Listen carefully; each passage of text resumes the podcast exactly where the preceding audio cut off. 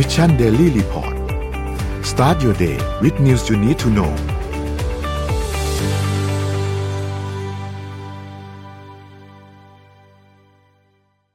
สวัสดีครับยินดีต้อนรับเข้าสู่ Mission Daily Report ประจำวันที่ 13 กันยายน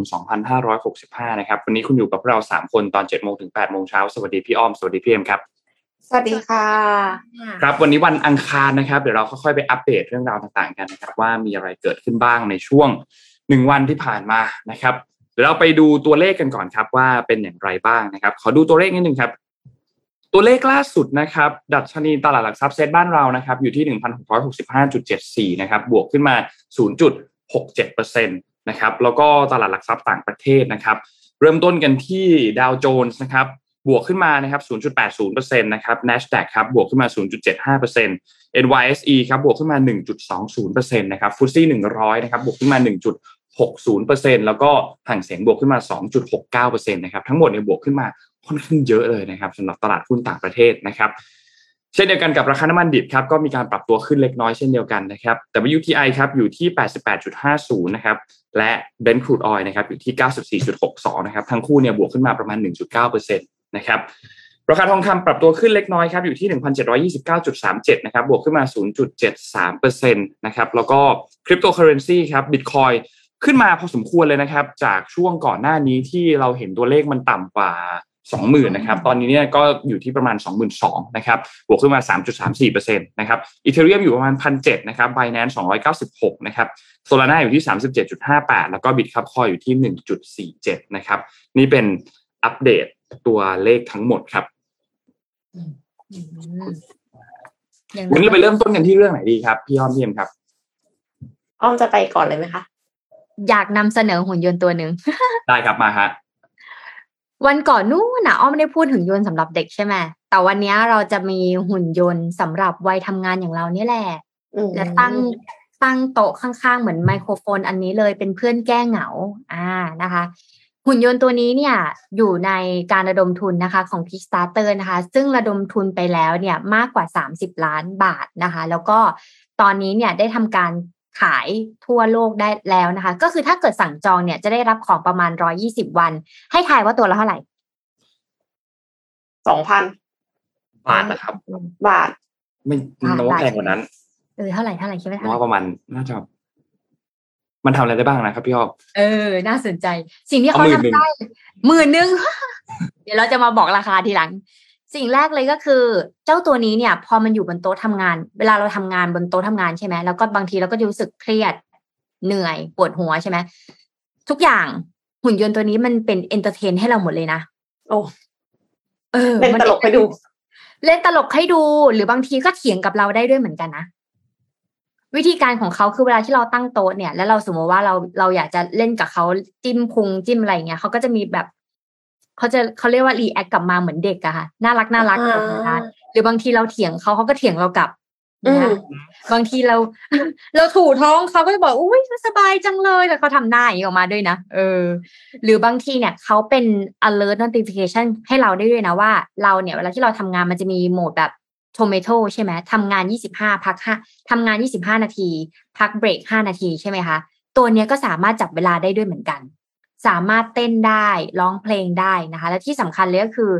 เวลาที่เราเซนซิงของมันมันดีมาก เวลาที่เราเนี่ยยกมันขึ้นอะ มันก็จะบอกโอ้ยฉันกลัวมากเลยฉันกลัวฉันอยากอยู่ข้างล่างกลายเป็นว่า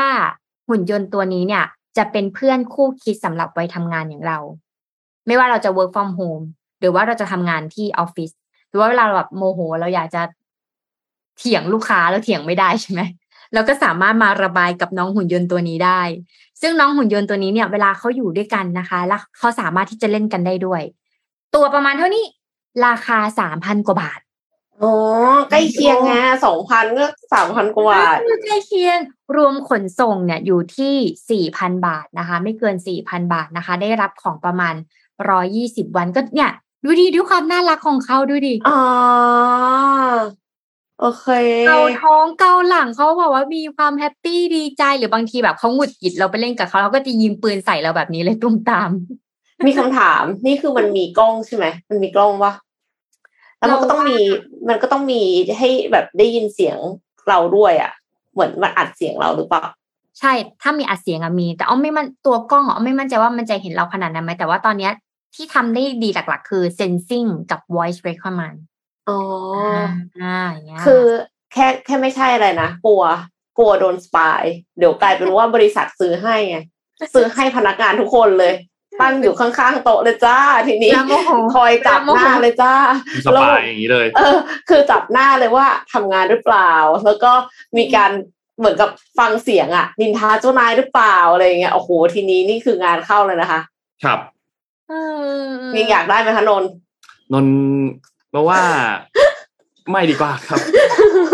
ขอข้ามแต่ว่าน่ารักดีนะแต่ว่าน่ารักดีนะ นี่เมื่อกี้มีคอมเมนต์อันหนึงบอกว่าไอตัวเนี้ยมีความคล้ายสมมูลน้องก็เลยนึกภาพว่าเออจริงถ้าไอตัวนี้แต่ว่าเขาเรียกว่าอะไรอะอวตารข้างนอกอะมันหน้าตาเป็นแบบสมมูลมันก็น่าจะอืมหน้าตาตลกดีน่ารักดีสมแต่มูว่าลว่าแต่สมมูลมาไงครับ วันนี้ยังเอาเข้ามาแล้วมาแล้วมาแล้วสมมูลหน้าแบบก่อนแล้วขยำหัวเพราะตรงหัวคุณ อยากจะขยุมหัวสมมูลซะงั้นนะคะสมมูลอยู่ดีๆ ไม่ว่าดีนะคะ โดนขยุมหัวเลยนะคะ อืมเออเออก็ก็ลองลองเอาไปดูนะคะ ว่าถ้าเกิดใครสนใจอยากแบบสมมติว่ามีทำงานแล้วเหงาเงาๆก็มีเพื่อนคู่คิดเป็นหุ่นยนต์ตัวนี้นะคะ ไว้เถียงกับน้องนะคะครับอ่าขอไปต่อที่เรื่องของเทคโนโลยี แต่ว่าอันนี้คือเป็นแบบซอฟต์ๆคือน่าจะมีคนที่รู้จัก YouTube Player for Education อยู่บ้างแล้วใช่ไหมคะ คือ YouTube เนี่ยเขาเพิ่งเปิด เปิดตัวแอปพลิเคชัน ให้สายการศึกษาเนี่ยฝังคลิปได้แบบไม่มีโฆษณา ไม่มีลิงก์แล้วก็ไม่มีแนะนำคลิป นึกสภาพเวลาที่ปกติ เราเข้าไปดู YouTube อะค่ะ แล้วเราคือจริง ๆ เอ็มอะเวลาที่หาข่าวมา เสร็จแล้วเอ็มก็มักจะไปหาอย่างอื่น คือหมายถึงว่าหาคลิปอื่น ๆ ที่เกี่ยวข้องกับข่าวนั้น โดยที่ไม่ใช่ข่าวนั้นอย่างเดียวอะค่ะ ก็จะ search ใน YouTube แล้วมันก็จะมีโฆษณาตลอด คือไม่ได้ใช้พรีเมียมรู้สึกว่า โหยน่ารำคาญมากเลย แล้วก็กว่าจะไปถึงจุดที่เป็นเนื้อหา พักหนึ่งบางทีมันตัดเข้าโฆษณาก่อนนะ ก็คือแบบอะดูโฆษณาไปแล้วตอนต้น เสร็จแล้วดูดูไปพักหนึ่งตัดโฆษณาอีก ก็รู้สึกว่าเดี๋ยวก่อนนะสิ่งที่เราดูอะ มันไม่ใช่สิ่งที่คนดูเยอะขนาดนั้นอะ เพราะว่ามันเป็นมันเป็นวิทยาศาสตร์การแพทย์อะไรเงี้ยแต่ว่าก็ยังมีโฆษณาอยู่ดี แล้วคนที่เป็นนักเรียนแล้วเขาหาข้อมูลจาก YouTube อะซึ่งอย่างที่บอกไปว่าก่อนหน้าเนี้ย มี research ออกมาว่าคนหาข้อมูลจาก YouTube แล้วก็ TikTok อะ แล้วก็ไอแทน IG ด้วยแทน Google เยอะมากนะคะ YouTube ก็เลยเปิดตัว YouTube Player for Education ที่อนุญาตให้ฝังตัวเล่นคลิปของ YouTube ลงในแอปเพื่อการศึกษาแบบไม่มีโฆษณา ไม่มีลิงก์ ไม่มีการแนะนำคลิปอื่น เพื่อที่จะไม่ให้ผู้ชมคลิปเสียสมาธิหรือถูกรบกวนค่ะ แค่จะดูอะไรวิชาการนะก็เครียดอยู่แล้ว ยังมีอย่างอื่นมารบกวนอีกนะคะ เดี๋ยวก็เตลิดเปิดเปิงไปที่อื่นเลยนะคะ YouTube Player for Education เนี่ยจะช่วยให้ YouTube กลายเป็นแพลตฟอร์มสำหรับโพสต์วิดีโอคลิปเพื่อการศึกษาโดยเฉพาะ แล้วให้บริการผ่านแอปตัวอื่นๆ ได้ง่ายกว่าเดิม ก็คือเหมือนปกติที่เราเอาเอาลิงก์ YouTube ไป embed ไว้ในไว้ในเว็บไซต์ของเราอย่างเงี้ยค่ะ แต่ว่ามันจะ work Google Classroom ที่ดีที่สุดเลยนะ Google บอกว่าที่ผ่านมาเนี่ยมี YouTube Embedded Player ที่ใช้ใน Google Classroom อยู่แล้ว ก็เลยนำมาต่อยอดรวมถึงเปิดให้องค์กรภายนอกใช้ด้วยค่ะ เบื้องต้น Google เนี่ยยังเปิดให้เฉพาะพาร์ทเนอร์บางรายในสหรัฐ เช่น Edpuzzle Purdue University Purdue Global ใช้งาน แต่นอกจากนี้เนี่ย Google ยังจะเปิดให้เจ้าของช่องเพื่อการศึกษา สามารถขายคอร์สจากช่องได้เลยอืม โดยที่ผู้ชมที่ซื้อคอร์สสามารถดูคลิปได้แบบไม่มีโฆษณา แล้วก็เปิดคลิปใน background ได้ คือเล่นอย่างอื่นไปด้วยได้อะเหมือน YouTube Premium อะค่ะ แต่ว่าตอนนี้ยังมีเฉพาะในสหรัฐและเกาหลีใต้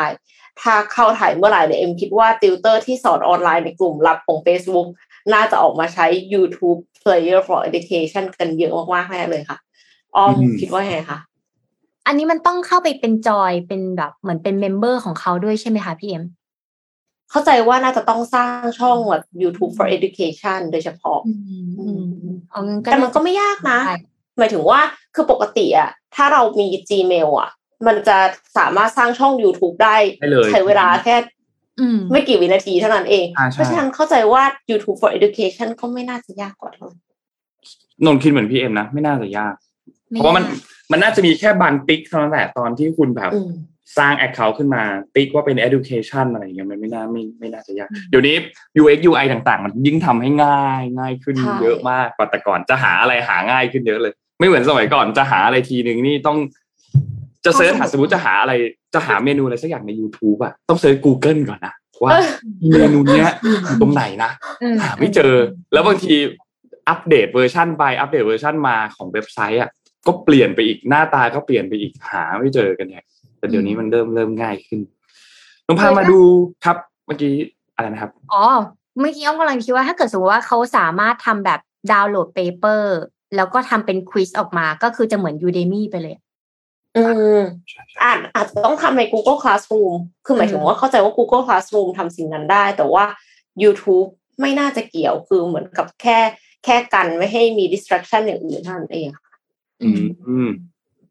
อืมอย่าเอาลองเดี๋ยวมาแล้วเดี๋ยวลองทำดูดีกว่า ต้องลองดูต้องลองดูต้องลองดูครับน่าสนใจ เอ่อนนท์พามาดูต่อครับ ขอพามาที่ไทยก่อนคือสถานการณ์น้ำท่วมในช่วงสัปดาห์อืมที่ผ่านมา เพราะคิดว่าหลาย ๆ ท่านน่าจะได้รับผลกระทบกันพอสมควรเลย โดยเฉพาะอย่างยิ่งพื้นที่กรุงเทพปริมณฑลเนี่ย มีหลายจุดที่ที่ไม่เคยท่วมหนัก ๆ ก็ท่วมหนักมาก ยกตัวอย่างเช่นที่ลาดกระบัง นะครับลาดกระบังนนเห็นภาพหลายๆภาพถ้าถ้าทีมงานพอเอาขึ้นมาได้ลองลองดูนะครับ แต่ว่าบางจุดเนี่ยโหท่วมหนักมากเลย แล้วก็ท่วมหนักกว่าช่วงปี 54 ด้วยนะครับ เฉพาะที่พื้นที่ที่ลาดกระบังนะครับ ทีนี้เมื่อวานนี้เนี่ยคุณชัดชาติผู้ว่าราชการกรุงเทพมหานครเองเนี่ยเขาก็ออกมาพูดถึงสถานการณ์อันนี้ด้วยนะครับ คือปัญหาน้ำท่วมรอบเนี้ยมันมาจากปริมาณน้ำฝนที่มันเยอะกว่าปกติมาก ๆนะครับ ก็ทำให้ในคลอง แถวแถวแนวตั้งแต่แนวเหนือมาจนถึงใต้นะครับคลองเปรมประชากรคลองลาดพร้าวคลองหกวาสายล่างแสนแสบ เต็มหมดเลยนะครับ น้ำเต็มในคลองหมดเลยนะครับ มันก็เลยทำให้เกิดน้ำท่วมในหลายพื้นที่มาก ไม่ว่าจะเป็นที่รามินทาหลักสี่ดอนเมือง เอ่อประเวศบุรีรมลาดกระบังหลายพื้นที่ได้รับผลกระทบกันเยอะมากนะครับ โดยเฉพาะอย่างยิ่งลาดกระบังเนี่ยที่ที่ รับที่ปลายน้ำเนี่ยมันมีบางจุดที่อาจจะถ้าเทียบกับปี 54 ตอนนั้นมันไม่หนักมากนะครับเพราะมันเป็นปลายน้ำแล้ว แต่ว่ารอบนี้เนี่ยมันค่อนข้างที่จะหนักนะครับ แล้วก็ระบายน้ำเองก็ค่อนข้างยากด้วย เพราะว่าน้ำท่วมพื้นที่รอบๆหมดเลยนะครับ แต่ว่าโอเค สิ่งที่จะดีที่สุดในสถานการณ์ช่วงนี้เนี่ยมันคือปริมาณน้ำฝนถ้าหากว่ามันลดลง ถ้ามันเริ่มลดลงแล้วเนี่ยมันก็ทำให้การระบายน้ำเนี่ยมันยิ่งดีมากยิ่งขึ้น เพราะว่าคือช่วงเนี้ย ปัญหาหลักๆ มันคือคลองประเวศบุรีรมย์เนี่ยมันระบายน้ำได้ช้านะครับ เพราะว่าระยะทางกว่าจะไปถึงสถานีที่เป็นสถานีสูบน้ำพระโขนงเนี่ยมันไกลมาก พอมันไกลมากเนี่ยการที่จะสูบน้ำออกไปเนี่ยมันก็ยิ่งช้านะครับ เพราะฉะนั้นมันก็เลยต้องค่อยๆ ดันน้ำออกมา แล้วค่อยๆสูบออกไปสูบออกไปนะครับถ้าซึ่งพื้นที่ส่วนใหญ่ตอนเนี้ยเอ่อคุณชาติชาติบอกว่า กทมเนี่ยไม่มีปัญหาเรื่องน้ำท่วมมีเพียงพื้นที่ที่อยู่ใกล้กับคลอง ซึ่งมันเป็นข้อจำกัดเชิงกายภาพนะครับ พอฝนตกน้ำปริมาณมาก มันก็เลยเกิดน้ำท่วมบริเวณตรงนั้นนะครับ ก็เลยทางด้านของคุณวิษณุซิวิที่เป็นผู้ช่วยนะครับเขาก็บอกว่าสถานการณ์น้ำเหนือตอนนี้ยังไม่ค่อยน่ากังวลมากเท่าไหร่นะครับ เพราะว่าปัจจุบันน้ำที่ไหลผ่านตัวบริเวณบางไทรเนี่ยมีปริมาณน้ำเฉลี่ยเนี่ยอยู่ที่ 1,800 ลูกบาศก์เมตรต่อวินาที ซึ่งจุดเตือนภัยเนี่ยมันจะอยู่ที่ 2,500 นะครับเพราะฉะนั้นยังมีแกลบอีกพอสมควรนะครับก็ก็คาดการณ์ได้ว่าตรงนี้ยังไม่น่าเป็นห่วงเท่าไหร่ แต่ก็มีการวางแผนรองรับสถานการณ์ล่วงหน้าไว้ เพราะว่าก็มีการเตรียมในการขุดลอกคลองไว้บางพื้นที่นะครับเปิดทางน้ำไหล ซึ่งเป็นคุณชาชาใช้คำว่าเส้นเลือดหลักนะครับจำนวน 32 คลอง ก็จะมีเปิดทางน้ำไหลเนี่ยระยะทางใน 1,332 กิโลเมตรนะครับซึ่งก็จะแบ่งเป็นเส้นเลือดฝอยอีก 3,358 กิโลเมตรนะครับก็มีการทำความสะอาดบริเวณตรงนั้นให้ น้ำมันไหลได้ดีมากยิ่งขึ้น ปรับปรุงบริเวณสถานีสูบน้ำบ่อสูบน้ำปั๊มน้ำต่างๆ ก็เป็นสิ่งที่เตรียมไว้ล่วงหน้าก่อนหน้านี้แล้วนะครับ ก็หลังจากนี้ต้องรอดูคิดว่าตัวพายุที่หนักๆเนี่ย มันมันน่าจะผ่านไปละ แต่ว่าในบางพื้นที่คิดว่าก็ยังมีสถานการณ์น้ำท่วมที่รุนแรงอยู่เอ่อคอมเมนต์แต่ละท่านที่บ้านแถวๆที่บ้านหรือแถวๆที่ท่านขับผ่าน สถานการณ์น้ำตอนนี้เป็นอย่างไรบ้างลองค่อยๆ อัปเดตกันเข้ามานะครับว่าเป็นอย่างไรบ้างนะครับ แต่คิดว่ารอบน้ำท่วมรอบนี้เนี่ยก็ก็น่าสนใจว่าการประสานงานร่วมมือกันสำหรับทุก ๆ หน่วยงานเนี่ยจะเป็นอย่างไรนะครับ เพราะว่าก่อนหน้านี้ไม่มีข่าวเนาะจนจนจนคุณชาชาติต้องออกมาให้สัมภาษณ์บอกว่าเนี่ยมันมีคนวางยาหรือเปล่าทำให้น้ำอืมในกรุงเทพรอบเนี้ยมันท่วมคุณชาชาติก็ออกมายืนยันบอกว่า ไม่ได้มีใครวางยาอะไรทั้งนั้นแหละ แต่ว่าปีเนี้ยน้ำปริมาณน้ำฝนนี่มันมาเยอะจริง ๆ นะครับก็เลยทำให้เกิดเหตุน้ำท่วมอย่างที่เราเห็นในครั้งนี้นะครับ รอบนี้เนี่ยทุกหน่วยงานต้องมาทำงานร่วมกันตลอด ไม่ว่าจะเป็นกรมชลประทาน กรมป้องกันและบรรเทาสาธารณภัยเอ่อต้องมาร่วมมือกันหมดเลย แล้วก็มีทั้งการให้ความช่วยเหลือทั้งด้านอาหาร ทั้งยาต่างๆนะครับ แล้วก็เอ่อคนที่ได้รับผลกระทบ โดยเฉพาะอย่างยิ่งผู้ป่วยที่เป็นผู้ป่วยติดเตียงเลยนะครับอืมที่ที่ต้องได้รับการเคลื่อนย้ายต่างๆ เนี่ยก็ก็ต้องได้รับความช่วยเหลือเข้าไปในพื้นที่ด้วย ก็รอบนี้ เป็นกำลังใจให้ทุกท่านเลยนึกคิดว่าบ้านหลาย ๆ คนก็อาจจะเจอสถานการณ์น้ำท่วมน้ำท่วมชั้นหนึ่งอะไรเงี้ยครับ บางพื้นที่ก็ครึ่งแข้งเนาะบางพื้นที่ถึงเข่าก็มีเหมือนกันนะครับ ก็ระมัดระวังกันด้วยช่วงนี้นะครับ แล้วก็เอ่อดูแลเรื่องของโรคภัยที่มันมากับน้ำด้วยนะครับรวมถึงสัตว์เลื้อยคลานอืมสัตว์อะไรจริงค่ะต่าง ๆ ก็ก็อันตรายไฟฟ้าด้วยนะครับ ตัดไฟไปเลยนะครับ ถ้าถ้าท่านเป็นพื้นที่เสี่ยงท่านก็ตัดไฟไปก่อนเลย เพื่ออย่างน้อยก็เซฟไปก่อนเรื่องหนึ่ง นะครับ แล้วก็จะได้ไปกังวลเรื่องอื่นกันต่อนะครับ ก็รอติดตามดูครับสถานการณ์น้ำท่วมในช่วงนี้ คิดว่าหวังว่าจะไม่มีปริมาณน้ำฝนหนักๆหลังจากนี้แล้วนะอืมอืมหวังว่า เพราะว่าดูข่าวหลายหลายวันก่อนก็คือตอนที่ลอกคลองอะ เราเห็นว่ามันบางที่มีโซฟาไปอยู่ในนั้นด้วยใช่คือไม่เข้าใจว่าทำไมถึงทิ้งของแบบนั้นลงไปในน้ำอะ เอาจริงใช่ปะคือๆเคยคือเรื่องเรื่องเรื่องเนี้ยเป็นเป็นเรื่องสำคัญมาก คือบางทีเราอาจจะคิดว่าเออเราก็แค่ทิ้งของอะไรนิดหน่อย อันนี้เราไม่ได้พูดถึงชิ้นใหญ่อย่างโซฟาอย่างฟูกเตียงต่างๆ นะ เอาแค่ชิ้นเล็ก ๆ ของเล็กๆน้อยๆที่ท่านทิ้งลงไปแบบไม่ถูกที่เนี่ย มันก็ส่งผลกระทบพวกเนี้ยเหมือนกัน ยกตัวอย่างเช่น ถ้าเราเทเศษอาหารใส่ท่อลงไปเลยอย่างเงี้ยโดยที่ท่อนั้นไม่ได้มีบ่อดักไขมันไม่ได้มีอะไรเนี่ยอืมมันก็มีโอกาสที่ไขมันมันจะจับตัวกลายเป็นก้อน แล้วมันก็จะไปอุดตันในพื้นที่บางจุดต่างๆ ซึ่งก็เป็นส่วนหนึ่งที่ทำให้เกิดน้ำท่วมน้ำขังในหลาย ๆ บริเวณเหมือนกัน อยากให้น้องคิดว่าเรื่องนี้มันเป็นเรื่องที่คือถ้าท่านไม่รู้อะ ก็เอาละไม่เป็นไร ค่อยๆค่อยๆรู้เรื่องนี้ให้มากขึ้น แยกขยะ แยกเศษต่างๆ ให้มากขึ้น เพราะว่าปัญหาพวกนี้มันเชื่อมโยงกันหมดนะครับ พอเรามานั่งดูกันจริง ๆ แล้วเนี่ย มันไม่ได้เป็นปัญหาแค่ว่าเฮ้ยคุณไม่ได้ขุดลอกคูคลอง คุณไม่ได้เตรียมบ่อน้ำคุณไม่ได้เตรียมเครื่องสูบน้ำไม่ได้เตรียมสถานีสูบน้ำไว้อย่างดี ไม่ได้เตรียมพื้นที่ไว้ไม่ได้เตรียมอุโมงค์ไว้มันไม่ใช่แค่นั้นครับ แต่มันยังมีปัญหาที่อยู่เบื้องหลังอันนั้นที่มันอาจจะเป็นปัจจัยเล็กๆน้อยๆที่ทำให้เกิดเหตุเนี่ย มากมายเลย เพราะฉะนั้นก็ช่วยๆกันครับผมคิดว่าอืมมันต้องช่วยๆกันอะคือต่อให้รอบคลองคือกี่รอบ ถ้าเรายังเหมือนเดิมอะ ยังทำอย่างนี้เหมือนเดิมอะก็ไม่จบใช่จริงใช่ค่ะใช่ใช่อืมก็ไม่จบก็ไม่จบ อืมอืมเนี่ยนะรัชดาลาดพร้าวก็หนักเนาะใช่ครับอืม ไม่ใช่หนัร้ากนลาดพร้าวแล้วมันชอบตกตอนเย็นหกโมงมาห้าตามโมนัดงมันชอบตกตัวนี้สี่โมงครึ่งมาแล้วมืดมืดๆมาแล้วห้าโมงหกโมงทุ่มหนึ่งชอบตกช่วงนี้รถติดมากทุกวันนี้ต้องน้ำท่วมด้วยสวมบูทเลยนะซื้อบูทไว้สำรองนะจริงสำหรับคนที่เดินทางอะจริงเพราะว่าค่ะรองเท้าส้นสูงหรืออะไรนี่ช่วยไม่ได้ บูทเท่านั้นที่จะอยู่รอด หนักมาก ไม่แน่ใจเหมือนกันนะว่าการที่เราสามารถมอนิเตอร์สภาพอากาศได้นี่มันช่วยได้มากขนาดไหน เพราะว่าถ้าสมมติว่ามันมอนิเตอร์สภาพอากาศได้แล้วพิจิตรได้ อย่างน้อยคือพิจิตรได้แม่นขึ้น ว่ามันจะตกตอนกี่โมงครับอย่างน้อยที่สุดกลับบ้านก่อนอะไรอย่างเงี้ยค่ะ แต่ว่าอืมทีนี้การที่จะพิจิตรได้เนี่ย น่าจะต้องใช้เครื่องมือที่มากกว่าที่มีอยู่เนาะไม่แน่ใจว่าประเทศอื่นเขามียังไงกัน แต่ว่าประเทศจีนมีโดรนค่ะ โดรนพลังงานแสงอาทิตย์ ซึ่งก่อนหน้าเนี้ยเอ็มก็เล่าให้ฟังถึง Airbus s a p p h i r e ที่เป็นโดรนพลังงานแสงอาทิตย์ที่มันบินกว่ายี่ขอโทษค่ะกว่าหกสิบวันต่อเนื่องมาแล้ว ทีนี้ที่จีนก็มีเหมือนกัน ชื่อว่า Morning Star หรือว่าชิงหมิงห้าสิบนะคะ ชิงชิงหมิงซิ่งห้าสิบเป็นโดรนของฝั่งจีนเนี่ย อะโอเค มาแล้วค่ะ ก็คือเขาพาขึ้นไปตอนวันที่สามกันยายนเนี่ย ในมณฑลสารซีซึ่งก็คือต้องบินจากสนามบินนะ ไม่ใช่ว่าเป็นโดรนแบบที่ vertical นะคะ ไม่ใช่เป็น e v o t o นะ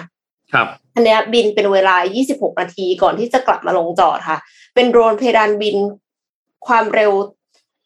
เป็นโดรนเพดานบินสูง แต่ความเร็วต่ำที่มีขนาดใหญ่เป็นพิเศษ ขับเคลื่อนโดยใช้มอเตอร์ไฟฟ้า 6 ตัว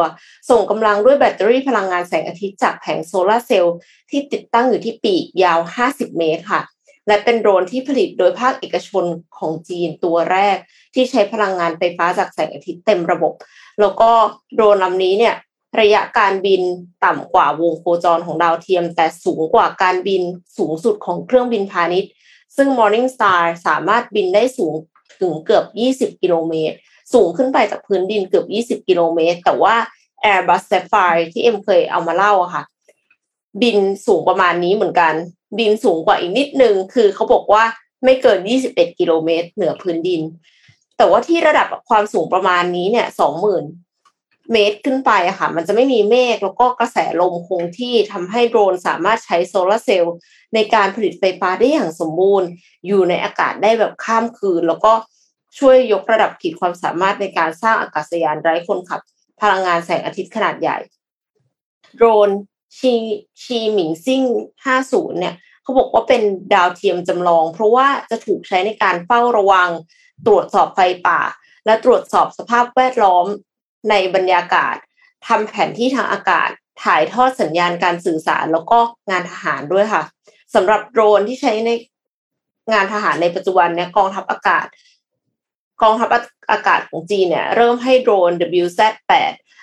มีการปฏิบัติการลาดตระเวนในเพดานบินระดับสูงแล้วคุณไม่แน่ใจว่าไอ้ลาดตระเวนที่ว่านี่มันเกี่ยวกับไต้หวันไหมยังไงนะคะครับแต่ว่าโดรนลำนี้เนี่ยสามารถบินได้เร็ว แล้วก็สูงใกล้เคียงระดับอวกาศ แต่มีระยะการบินไม่มากนะ สู้ชีหมิงซิ่ง 50 ไม่ได้อ่าผู้เชี่ยวชาญการบินและอวกาศของจีนเนี่ยเขาก็ยังชี้ว่าโดรนชีหมิงซิ่ง 50เนี่ยสามารถทำงานแทนดาวเทียมได้ เนื่องจากสามารถปฏิบัติภารกิจระยะยาวในชั้นบรรยากาศขั้นสูง เช่น กรณีเกิดสงครามค่ะ ระบบดาวเทียมเนี่ยอาจถูกจู่โจม ดังนั้นโดรนที่บินในระดับชั้นบรรยากาศจะสามารถเข้ามาทดแทนได้ ถ้ามีสถานการณ์ขัดแย้ง นี่คือทำไมถึงเตรียมไว้ขนาดนี้นะ นอกจากนี้ค่ะ อีกอีกข้อดีหนึ่งก็คือโดรนเนี่ยมีราคาถูกกว่าดาวเทียมมากตัว คือนนสงสัยไหมทำไมเขาดูพร้อมจัง ครับ จริงพี่ มันจะเกิดอะไรขึ้นไหมคะอืม อย่าเกิดเลยครับเขาเตรียมตัวกันดีจังเลยอะแล้วทำไมถึงต้องเอาออกมาแต่ละอย่าง ตอนเวลาประมาณนี้อืมอืมเหมือนพยายามจะบอกว่าถ้าอย่านะ อย่านะ ถ้าเริ่มมีของนะฉันพร้อม อืม ของอย่าง iPhone เนี่ยเขายังทุกๆปีเนาะแต่จีนกับสหรัฐเนี่ยเหมือนมาทุกๆเดือนของใหม่ตลอด จริงครับจริงครับ ของใหม่จนแบบว่า เอ้ย เราเป็นคนล่าหลังหรือเปล่าประประเทศเราปะทำไมประเทศเขาเขาไปได้ไกลกันขนาดนี้อะอ่าเรื่องนี้พูดได้อีกยาวเลยเรื่องเรื่องนี้ก็มีหลายประเด็นเหมือนกันนะครับ ถ้าจะพูดอันนี้จริงแล้วเนี่ยหลายหลายประเด็นอยู่อะโอเค เดี๋ยวมาต่อที่ข่าวอ้อมก็ได้ค่ะ เพราะว่าเมื่อกี้เนี่ย ของนนท์เนี่ยได้พูดในเรื่องของน้ำท่วมที่ที่เมืองไทยเนาะโดยเฉพาะกรุงเทพใช่ไหมคะแต่อ้อมจะพาไปพูดในเรื่องของความเสี่ยงระดับโลกจากสแตทของ World Economic Forum ค่ะว่าหลังจากนี้สามปีจนถึงสิบปีจะเกิดอะไรบ้าง เพื่อที่เราอะจะได้เตรียมตัว ในการรับมือ โดยเฉพาะสภาพจิตใจค่ะต้องบอกก่อนว่า 6%อัตราการฉีดวัคซีนใน 52 ประเทศเนี่ย ที่ยากจนที่สุดในโลกมีแค่ 6%เองนะคะ ที่ได้รับการฉีดวัคซีนนะคะ แล้วก็ 97%เป็นหนี้สาธารณะต่อ GDP ในปี 2020 ที่ผ่านมา ซึ่งตอนนี้ตั้งแต่ปี 2020จนถึงตอนนี้หนี้เนี่ย สาธารณะเนี่ยเพิ่มขึ้น 97%เอ่อ51 ล้านนะคะ ในการคาดการณ์ว่าจะมีความยากจนที่เพิ่มมากขึ้นนะคะ แล้วก็ 197 ประเทศที่จะมีสภาพภูมิอากาศคล้ายๆกับ กลาสโกกลาสโกเนี่ยมันจะเป็นประเมืองอีกเมืองหนึ่งนะคะ ที่มีสภาพภูมิอากาศที่เวลาหนาวหนาวมาก เวลาร้อนร้อนมาก หรือบางทีมีร้อนและหนาวร้อนชื้นในเวลาเดียวกัน ซึ่งความน่าจะเป็นเลยคือภายใน10ปีข้างหน้าเนี่ย197ประเทศอาจจะเป็นประมาณนี้นะคะอืมสิ่งที่ผ่านมาเลยก็คือตั้งแต่สถานการณ์โควิดอะค่ะมันมีการแบ่งแยกกันชัดเจนไม่ว่าจะเป็นเรื่องของการฉีดวัคซีน เพราะว่า ครึ่งหนึ่งของประชากรโลกเนี่ยก็ยังไม่ได้รับฉีดวัคซีนเข็มที่หนึ่งเลยนะคะ เฉลี่ยจำนวนสี่เกือบสี่สิบเปอร์เซ็นเลยนะคะ แล้วก็มีจากรูปนี้นะคะ เราก็จะเห็นว่าเขาก็จะมาเช็คกับเราว่า คุณเนี่ยมีทัศนคติต่อโลกของคุณน่ะ อีกสามปีข้างหน้าเป็นยังไง คือเขาวัดจากข้อมูล emotional เลยครับถ้าเป็นสีเทาๆเนี่ยเขาจะมองว่าเป็นเรื่องของ negative scenario นะคะ สถานการณ์เชิงลบนะ แล้วก็มีฝั่งสีฟ้าที่เป็นติ่งเดียวคือสิบจุดสิบจุดเจ็ดเปอร์เซ็นเนี่ยเป็น positive scenario นะคะสี่สิบเอ็ดจุดแปดเปอร์เซ็นเนี่ยเขาบอกว่ามันมีมันมีความน่าจะเป็นที่มันมีความผันผวนมากๆเซอร์ไพรส์ตลอดเวลา เช่น เช้าอีกประเทศหนึ่งเกิดสถานการณ์นี้ เย็นอีกประเทศหนึ่งเกิดสถานการณ์นี้นะคะสามสิบเจ็ดจุดสี่เปอร์เซ็นเนี่ยมันมีความแตกแยกระหว่างประเทศที่พัฒนาแล้วกับประเทศที่ยังไม่ได้พัฒนา 10.7%เนี่ย บางกลุ่มเร่งการฟื้นตัว ทั่วโลกนะคะ10%จุดเอ่อ10.7%นี้เนี่ย ทั่วโลกกำลังฟื้นตัวอยู่ว่าจะทำยังไงดีจะแก้สถานการณ์นี้ยังไงดี แล้ว 10.1%เนี่ย ให้ให้ทริคและเทคนิคกำลังหาโปรเกรสว่าจะทำยังไงที่เราจะสามารถแก้สถานการณ์พวกภัยพิบัติเหล่านี้ได้ เป็นฝั่งรับมือมากกว่าฝั่งรุกนะคะ ซึ่ง พอภาพต่อไปนะคะ เราก็จะรู้สึกว่า เอ้ย แล้วเรามี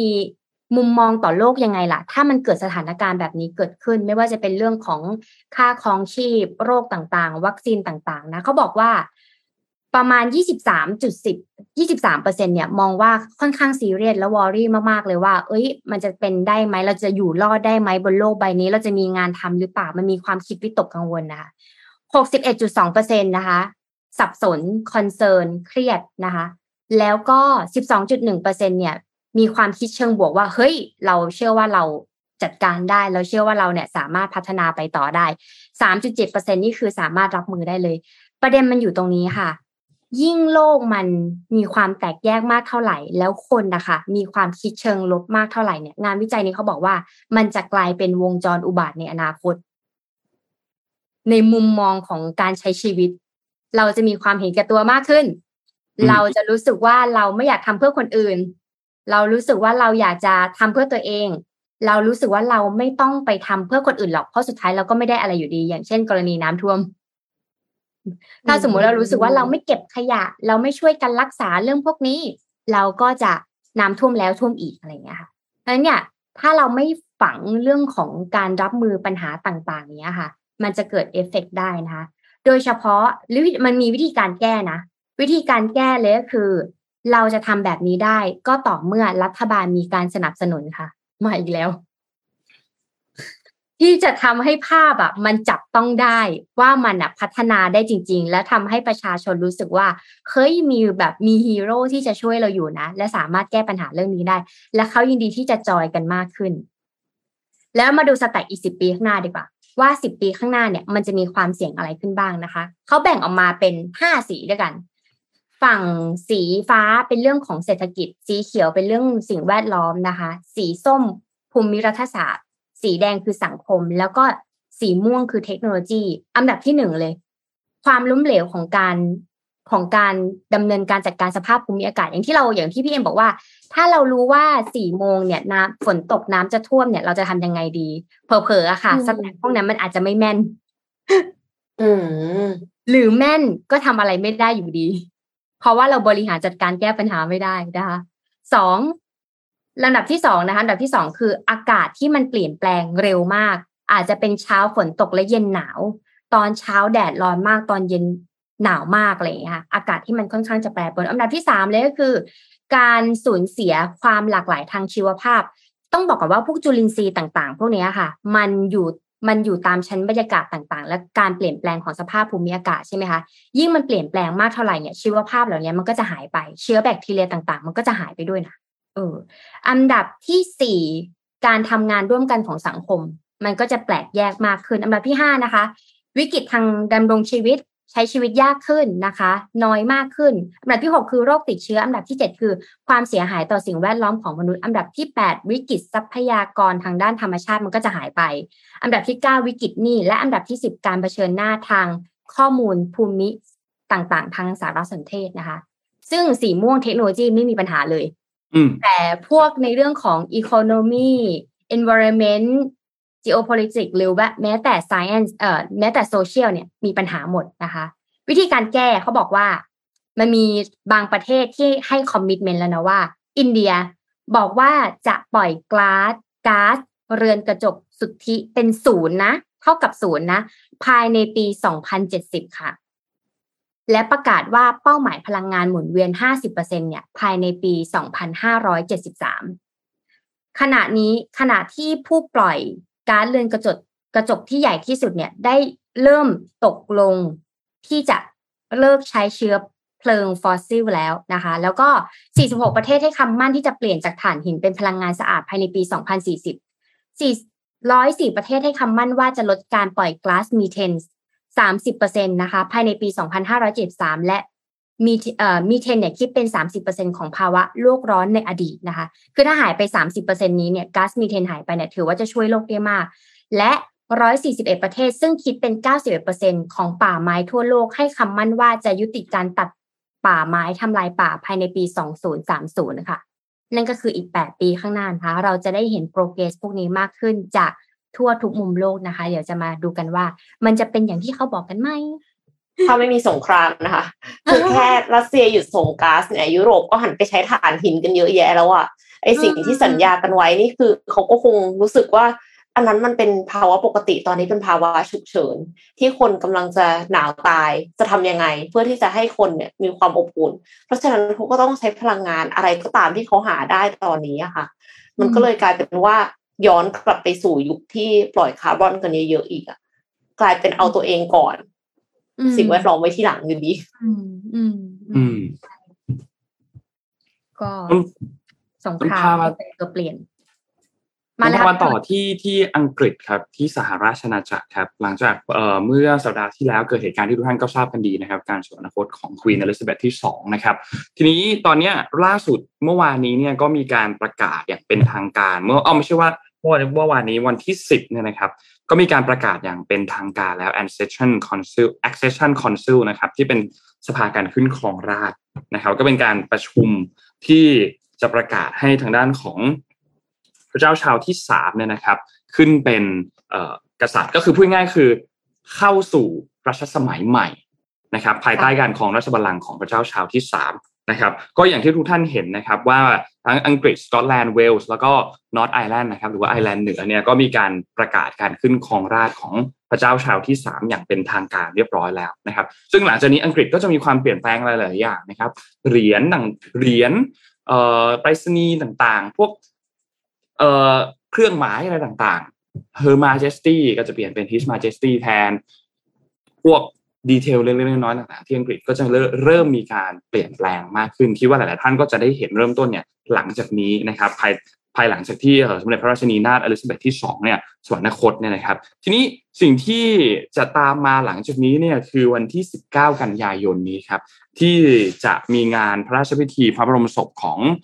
สมเด็จพระราชินีนาถเอลิซาเบธที่สองเนี่ยนะครับที่จะเกิดขึ้นในวันที่ 19 กันยายนนี้อย่างที่บอกเนี่ยนะครับ ก็จะเกิดขึ้นที่ มหาวิมหาวิหารเวสต์มินสเตอร์แอบบี้นะครับ โดยที่รอบในในครั้งนี้เนี่ยนะครับ พระเจ้าชาร์ลส์ที่สามเนี่ยก็ทรงประกาศอนุมัติ ให้วันดังกล่าวเนี่ยเป็นวันหยุดธนาคารของประเทศแล้วนะครับ ก็คือทั้งอังกฤษเวลส์ไอร์แลนด์เหนือสกอตแลนด์เนี่ยจะประกาศให้วันนี้เป็นวันหยุดแล้วเรียบร้อยนะครับ ก็กำหนดการเนี่ยนะครับในวันที่ 19เนี่ยนะครับ ทางด้านของหีบพระบรมศพเนี่ยจะประดับด้วยธง Royal Standard นะครับ แล้วก็ มีจะมีการถ่ายทอดนะครับพระราชพิธีผ่านทางโทรทัศน์ด้วยนะครับ ซึ่งคาดว่าน่าจะมีผู้นำรัฐบาลจากทั่วโลกเข้ามาเข้าร่วมในงานครั้งนี้ด้วย โดยตอนนี้เนี่ยก็มีทางด้านประธานาธิบดีโจไบเดนนะครับที่ยืนยันแล้วว่าจะเดินทางมาเข้าร่วมพระราชพิธีในครั้งนี้นะครับ ก็คิดว่าน่าจะเป็นช่วงเวลาประวัติศาสตร์อันหนึ่งนะครับที่ที่หลาย ๆ ท่านคงเกาะติด ทางด้านของหน้าจอทีวี ดูพระราชพิธีดูพิธีในครั้งนี้เนี่ยนะครับ ว่าจะมีเหตุการณ์อะไรเกิดขึ้นบ้าง แล้วพิธีของเขาในบ้านเขาเนี่ยเป็นอย่างไรนะครับ แต่ว่าเรื่องหนึ่งครับที่เชื่อมกันพอสมควรเลยก็คือ การเปลี่ยนแปลงครั้งนี้ของสหราชอาณาจักรเนี่ยมันมีความเปลี่ยนแปลงเกิดขึ้นในช่วงเวลาใกล้ ๆ กันเนี่ยหลายอันมากเลยเเหตุการณ์สมรรคต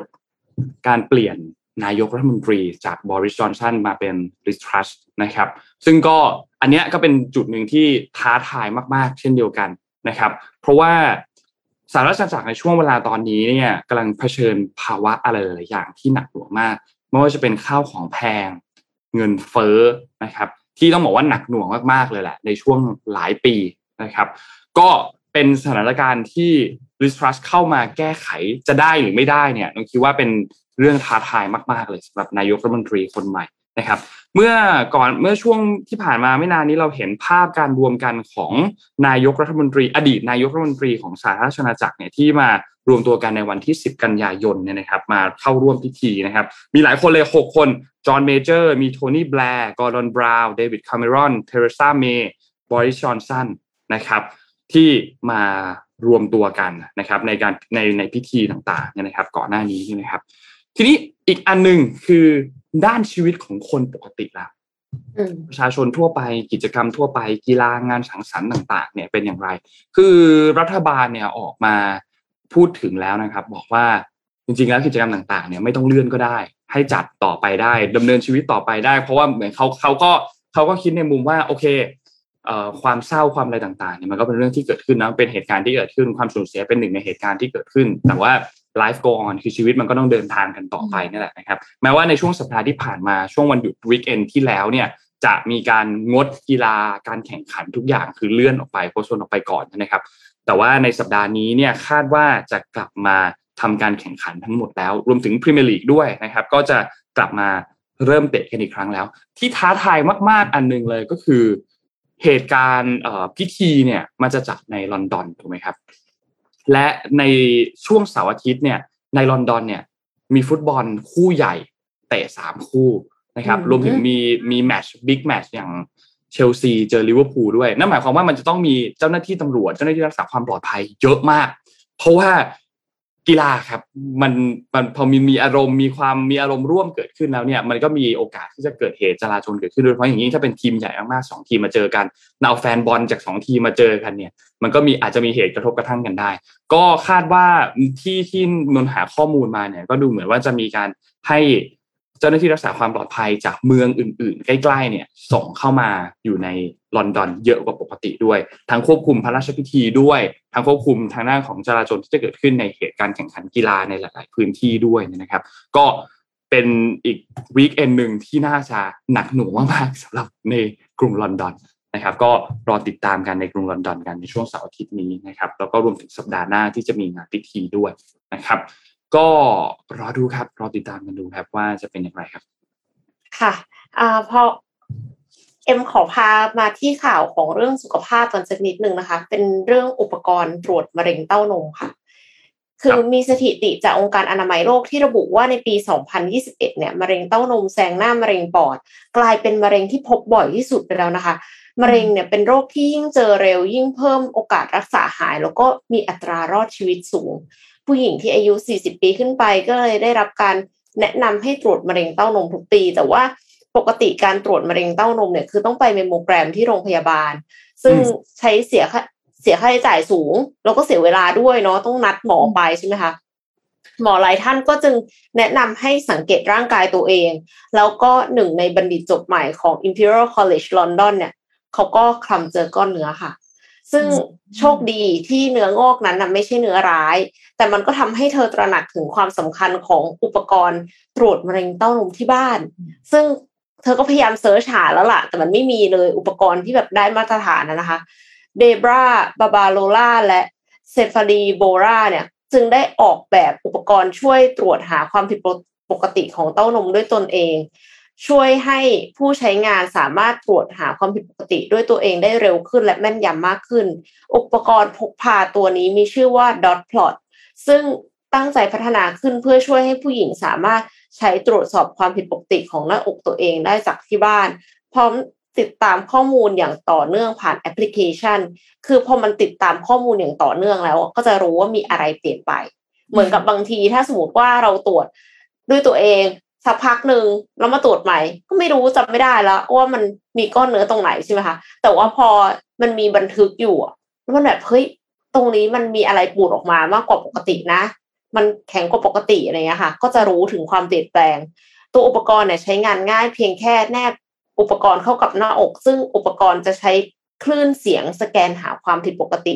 หลังจากนั้นก็จะส่งสัญญาณกระพริบเพื่อให้เราขยับ ไปที่จุดถัดไปคือเหมือนกับมันไกด์เราไปเรื่อยๆค่ะอืมจนสามารถสแกนได้ครบทุกส่วน เมื่อครบแล้วอุปกรณ์เนี้ยก็จะรายงานผลผ่านแอปพลิเคชัน ซึ่งมีผลเปรียบเทียบให้ดูในแต่ละเดือน เพื่อให้เราและแพทย์ผู้เชี่ยวชาญสามารถติดตามความเปลี่ยนแปลงที่เกิดขึ้นกับหน้าอกของเราได้อย่างทันท่วงทีค่ะ ซึ่งผลงานชิ้นนี้เนี่ยก็น่าจะสร้าง Impact ให้กับผู้คนได้มากนะคะคว้ารางวัลใหญ่ค่ะ James Dyson Awards ในปี 2022 ในกลุ่มสหราชอาณาจักรค่ะ พร้อมเงินทุนกว่า 5,700 ดอลลาร์สหรัฐ หรือว่าประมาณ 200,000 บาท เพื่อพัฒนาอุปกรณ์ต่อ แล้วก็รวมถึงวางแผนขยายทีมงานดำเนินการสู่ขั้นทดสอบในทางคลินิกต่อไปนะคะ รวมถึงมีแผนการที่จะขยายความสามารถของอุปกรณ์เนี้ย ให้ตรวจความผิดปกติอื่น ๆ มะเร็งเนื้องอกส่วนอื่น ๆ ได้ด้วย ไม่ใช่แค่เต้านมอย่างเดียว อาจจะเป็นมะเร็งอันทะเนื้องอกส่วนอื่น ๆ ด้วยนะคะ ก็ลุ้นมากเลยค่ะ ว่าอยากจะให้ออกมาใช้จริงได้อย่างเร็วรวดเร็ว เพราะว่าน่าจะช่วยชีวิตผู้ป่วยมะเร็งที่อยู่ในระยะเริ่มต้นได้อีกเยอะมากเลยค่ะอืมอันนี้น่าสนใจ อันนี้น่าสนน่าสนใจใจครับน่าสนดีใจดีเลยดีเลยหรือว่าเพราะมันมันมันเป็นสิ่งที่ซื้อได้แล้วอืมตรวจภายนอกไง แต่ถ้าแบบตรวจภายในอะยังไงเราก็ต้องไปหาหมออยู่ดี อย่างเคสอาทิตย์ที่แล้วที่อ้อมเข้าไปส่องกล้องอะ ก็คือจากสาเหตุที่ปวดท้องมากๆนี่แหละ แล้วก็บอกหมอว่าหมอปวดท้องจังเลย หมอก็บอกว่า อยากส่องกล้องไหมเอาเลยค่ะ แต่วิธีการส่องกล้องก็คือเราจะต้องกลืน กินน้ำแล้วแล้วก็ถ่ายอะสิบกว่ารอบฮะให้หมดใช่ มันต้องกินน้ำและยาถ่ายเพื่อให้กระเพาะของเราอะ มันออกไปให้หมดเพราะว่า ส่องกล้องอะเราทำสองอย่าง เราทำทั้งส่องกระเพาะอาหารแล้วก็ลำไส้อ๋อมันต้องออกไปให้หมดแล้วเราก็กินน้ำสองลิตร แล้วก็เดินวนๆแล้วก็ใช้ยาสลบยานอนหลับ แล้วก็สวนแล้วเขาก็ทับโปรเซสของเขาปรากฏว่าไปเจอก้อนเนื้อก้อนหนึ่งเล็ก ๆ จริง ๆ แล้วไอ้ก้อนเนื้อพวกเนี้ยมันมาจากอาหารที่เราทานอะแล้วถ้าเราปล่อยไว้อะมันจะกลายเป็นมะเร็งในกระเพาะอาหาร ซึ่งมันน้อยคนมากที่แบบปวดท้องปุ๊บแล้วจะไปหาหมออืม ใช่ใช่อย่างอย่างของอ้อมเนี่ยปวดเป็นเดือนนะเดือนหนึ่งแต่ว่าวันนั้นคืนนั้นมันปวดแบบแรงมากตื่นเช้ามาเลยไปหาหมอเลย เพราะว่ากินยาเคลือบกระเพาะเท่าไหร่ไม่หาย แต่กำลังจะบอกว่า ไอ้สิ่งเหล่านี้ไอ้พวกปฏิกิริยาเหล่านี้ถ้ามันเป็นเล็กๆน้อยๆบางทีเราอาจจะต้องรีบไปหาหมอนะเพราะว่าเชื้อเวลาเวลามันอยู่ข้างในอะ เวลามันผ่าตัดหรือทำอะไรทีอะมันใช้เวลาก็ต้องดูแลตัวเองดีๆ แต่ถ้ามีอันเนี้ยสำหรับภายนอกเนี่ยวุ้ยสบายเลยนะ มะเร็งเต้านมมะเร็งอันทะใช่ไหมส่วนนอกอะ น่าจะนวัตกรรมที่อีกเยอะอืมเพราะว่าพวกพวกอุปกรณ์ในตอนเนี้ย สมัยเนี้ยเริ่มเริ่มที่จะมีการเอ่อเขาเรียกว่าอะไรอะสนใจเกี่ยวกับเรื่องของสุขภาพมากขึ้นเนาะยกตัวอย่างเช่น พวกนาฬิกาทั้งหลายเนี่ย Apple Watch Garmin อืมเอ่อนาฬิกาซัมซุงนาฬิกา Galaxy Watch อะไรพวกเนี้ยก็ก็เริ่มจะมีฟีเจอร์ที่มันให้ความสำคัญกับเรื่องของ status ตัวเลขต่างๆของสุขภาพ มันสามารถที่จะวัดนู่นวัดนี่ได้มากขึ้น เก็บข้อมูลได้มากขึ้น ซึ่งเราว่ามันมีประโยชน์กับทั้งฝั่งของตัวผู้ใช้เองด้วย ที่เราก็จะได้สังเกตต่างๆว่าเฮ้ยร่างกายเราเริ่มมีบางอย่างผิดปกติบ้างไหมในช่วงเวลาตอนนี้ กับอีกอันหนึงก็คือคุณหมอเขาก็มีข้อมูลมาวินิจฉัยโรคมากขึ้นอีก ถ้าเขาสามารถที่จะมาดูเขาเรียกว่าข้อมูลทางการแพทย์ของเราที่มันเก็บข้อมูล ในข้อมือเราได้มันเก็บข้อมูลในร่างกายต่างๆเรามา เพิ่มขึ้นได้ มันก็คิดว่าน่าจะ น่าจะมีข้อมูลให้แพทย์วินิจฉัยได้มากขึ้นนั่นแหละนะครับ ก็ก็ดีครับ คิดว่าเรื่องนี้เป็นเรื่องสำคัญมากๆด้วย เมื่อกี้มีคอมเมนต์ช่วยอัปเดตมาก็คือช่วงเสาร์อาทิตย์ที่มีฟุตบอลเนี่ย มีหลายคู่เลื่อนเชลซีกับลิเวอร์พูลเองก็เป็นหนึ่งในนั้น ด้วยเหตุผลว่าเจ้าหน้าที่รักษาความปลอดภัยตำรวจไม่พอ นะครับ ก็เลยต้องเลื่อนเลื่อนแข่งอันนี้ไปก่อน แล้วก็มีคู่อื่นด้วยครับที่เลื่อนไบรตันกับคริสตัลพาเลสเองก็เลื่อนเหมือนกันแมนเชสเตอร์ยูไนเต็ดกับลีดส์ก็เลื่อนเหมือนกันนะครับเออมีหลายคู่เหมือนกันที่ที่ที่เพิ่มเติมที่ที่เลื่อนมานะครับ เพราะว่ามี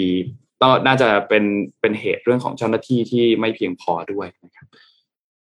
อืมอืม น่าสนใจ ไหนๆก็เมื่อกี้พี่เอ็มไปในเรื่องของสุขภาพในการตรวจมะเร็งเต้านมเนาะอ้อมก็จะมาฝั่งของสุขภาพเหมือนกัน แต่เป็นสุขภาพของพนักงานค่ะ ที่ผู้บริหารหรือว่าบริษัทยักษ์ใหญ่ หรือบริษัทไหนก็แล้วแต่เนี่ยควรจะให้ความสำคัญนะคะ อันนี้เนี่ยเป็นงานวิจัยการทำสถิตินะคะว่าสถิติสุขภาพของพนักงานเนี่ยมากกว่าจำนวนมากกว่า 25 ข้อในการทำวิจัยเนี่ยในปีนี้นะคะ ดูว่า ในการที่เราทำพัฒนาโปรแกรมสุขภาพแล้วเนี่ย มันมีการปรับปรุงยังไงบ้างนะคะคราวนี้สถิติมันบอกว่า จริงๆแล้วเนี่ย สถิติสุขภาพของพนักงานเนี่ย มันไม่ใช่แค่พนักงานอย่างเดียวนะ แต่สุดท้ายแล้วเนี่ยนายจ้างเนี่ยก็จะได้รับอานิสงส์ด้วย แล้วในอนาคตเนี่ย มันจะเป็นประโยชน์ทั้งฝั่งของลูกจ้างนายจ้างและสังคมนะคะเขาบอกว่าคนงานมากกว่า 80%ที่นายจ้างเนี่ยมีส่วนร่วมในสุขภาพนะคะ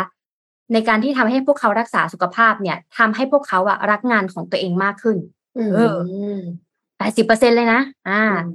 56%ของพนักงานที่เข้าร่วมโปรแกรมสุขภาพของบริษัทเนี่ย พวกเขาเนี่ยป่วยน้อยลง เนื่องจากโปรแกรมเหล่านี้ที่ได้รับการรักษานะคะ และการศึกษาหนึ่งพบว่า 57%ของพนักงานที่มีความเสี่ยงต่อสุขภาพสูง มีโรคต่างๆ เนี่ย เขาลดความเสี่ยงของพวกเขาหลังจากเสร็จสิ้นโปรแกรมแล้ว เครียดน้อยปวดหัวอะไรอย่างเงี้ยค่ะ ความเสี่ยงเหล่านั้นจะลดลงไป 57%นายจ้างประมาณ 72%เนี่ย หลังจากที่ได้ทำโครงโปรแกรมสุขภาพในที่ทำงานกับลูกน้องเลยเนี่ย สังเกตว่าค่ารักษาพยาบาลที่ลูกน้องมาเบิกเนี่ยน้อยลง อืมเจ็ดสิบสองเปอร์เซ็นเลยนะห้าสิบสองเปอร์เซ็นของบริษัทในสหรัฐอเมริกาเนี่ย เริ่มทำโปรแกรมสุขภาพสำหรับพนักงานมากขึ้นนะคะ โปรแกรมสุขภาพนะคะ ลด การขาดงานจากสิบสี่เปอร์เซ็นเป็นสิบเก้าเปอร์เซ็นนะอะสมมุติว่าพนักงานคนนี้ชอบหยุดงานบ่อยเพราะป่วยหรือไปหาหมอเนี่ย แต่พอทำโปรแกรมสุขภาพเหล่านี้เนี่ยทำให้ลดการขาดงานเพิ่มขึ้นจาก 14%เป็น 19%นะคะธุรกิจที่มีพนักงานตั้งแต่ 5,000 คนขึ้นไป มีแนวโน้มมากควรจะนะ ควรจะที่จะต้องทำโครงการเสนอสุขภาพอันนี้ให้กับลูกน้องนะคะ 83%ของธุรกิจขนาดใหญ่เสนอโปรแกรมสุขภาพ 6 ต่อ 1 คือ ROI เฉลี่ยนะ ที่เราจะต้องลงทุนลงไปสำหรับโปรแกรมสุขภาพพนักงานนะคะ สถิติความเห็นนะคะของคนที่ได้เริ่มปฏิบัติงานนะคะ 60%ของ CEO อะคิดว่า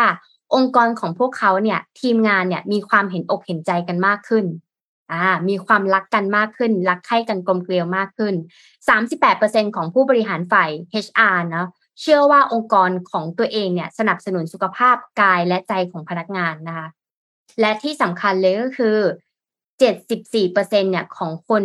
ที่เขาอ้างว่าเขาใช้คำว่าอ้างว่านะว่าพวกเขาเนี่ยจะทำงานหนักมากขึ้น ถ้าเจ้านายเนี่ยมีความเห็นอกเห็นใจ ซึ่งการที่จะทำให้เห็นอกเห็นใจเนี่ยจุดเริ่มต้นก็คือนอกจากพูดคุยกินข้าวร่วมกันปรึกษาหารือร่วมกันการใส่ใจรายละเอียด จริง ๆ แล้วโปรแกรมสุขภาพเนี่ยก็เป็นการแสดงความเห็นอกเห็นใจอีกอย่างหนึ่งนะคะ และ 24%ของคนทำงาน เชื่อว่านายจ้างเนี่ยใส่ใจพวกเขาจริง ๆ ถ้าได้ทำพวกนี้ออกมานะคะ ตามสแตทที่ถ้าสมมติภาพขึ้นนะคะ ก็จะเห็นว่ามันมีการเติบโตมากขึ้น เพราะว่าพอเราได้มีโปรแกรมเหล่านี้ โปรแกรมรักษาสุขภาพต่างๆ ให้กับพนักงานนะคะ มันจะมีสถิติออกมาเลยว่า ลูกน้องของเราป่วยเป็นโรคอะไร เป็นโรคจิตหรือเป็นโรคจิตเวทหรือเปล่า หรือเป็นโรคภาวะซึมเศร้าหรือเปล่า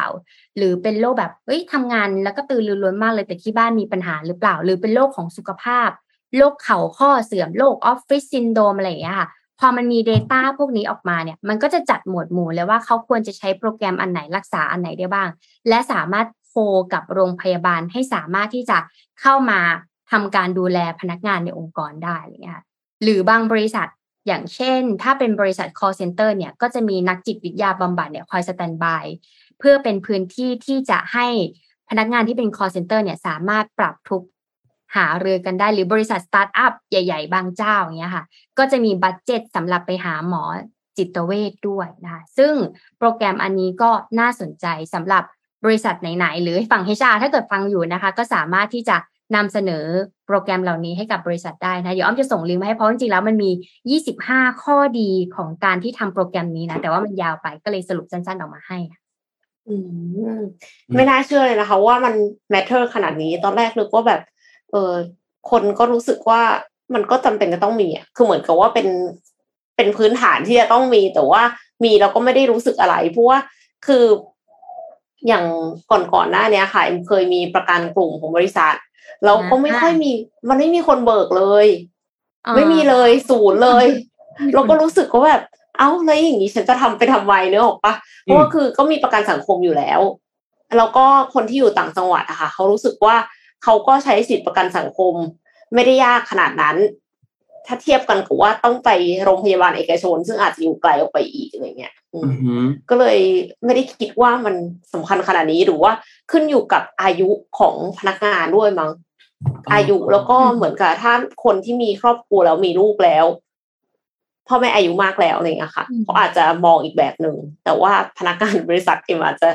ยังอายุน้อยอยู่อะไรเงี้ย ก็เลยไม่ได้รู้สึกอะไร ก็เป็นไปได้ อาจจะเน้นคอบาไหลเป็นหมอนวดแทนอ่าใช่ใช่ใช่ใช่ใช่แบบน่าแนวจะแนวแบบประมาณนั้นอะวอยเชอร์ของโกวาบิแทนอะไรอย่างงี้ใช่น่าจะเหมาะกว่าค่ะอะไรอย่างนั้นเก้าอี้ดีๆอะไรอย่างเงี้ยก็น่าจะเออโอเคนะเออเออเออน่าสนใจน่าสนใจครับตัดตรงคพาครับ พามาดูต่อครับ เมื่อตอนช่วงต้นรายการเนี่ยเรารายงานตัวเลขเศรษฐกิจกันเนาะตัวเลขของตลาดหุ้นเองก็บวกขึ้นมาเยอะ ตัวเลขบิตคอยเองก็พุ่งสองหมื่นสองซึ่งแตะในระดับที่สูงมากในช่วงเดือนนี้นะครับในช่วงรอบรอบรอบเดือนเนี้ยนะครับก็เป็นตัวเลขที่ค่อนข้างสูงนะครับเพราะว่าก่อนหน้านี้มันอยู่ที่ประมาณหมื่นเก้ามาโดยตลอด ทีนี้ ตัวเลขอันหนึ่งที่วันนี้เราต้องติดตามกันอย่างใกล้ชิดมากเลย ก็คือตัวเลขดัชนีราคาผู้บริโภคนะครับ เพราะว่าจะเป็นตัวชี้วัดเงินเฟ้อเลยว่าเงินเฟ้อเนี่ยเป็นอย่างไรในตัวเลขล่าสุดนะครับ ประจำเดือนสิงหาคมเนี่ยนะครับ ซึ่งเขาจะประกาศกันในวันนี้วันอังคารเนี่ยนะครับ วันที่ 13 กันยายนคิดว่าในไทยเองก็น่าจะได้รู้กันช่วงเย็นๆวันนี้แหละนะครับบ่ายๆเย็นๆนี่แหละเราน่าจะได้เห็นตัวเลขแล้วว่า ทิศทางของอัตราเงินเฟ้อหลังจากนี้เนี่ยมันจะเป็นอย่างไร รวมถึง แนวโน้มของนโยบายต่างๆ ของธนาคารกลางสหรัฐหรือว่าเฟดเนี่ยนะครับ จะเป็นอย่างไรต่อนะครับ เพราะว่าต้องบอกว่า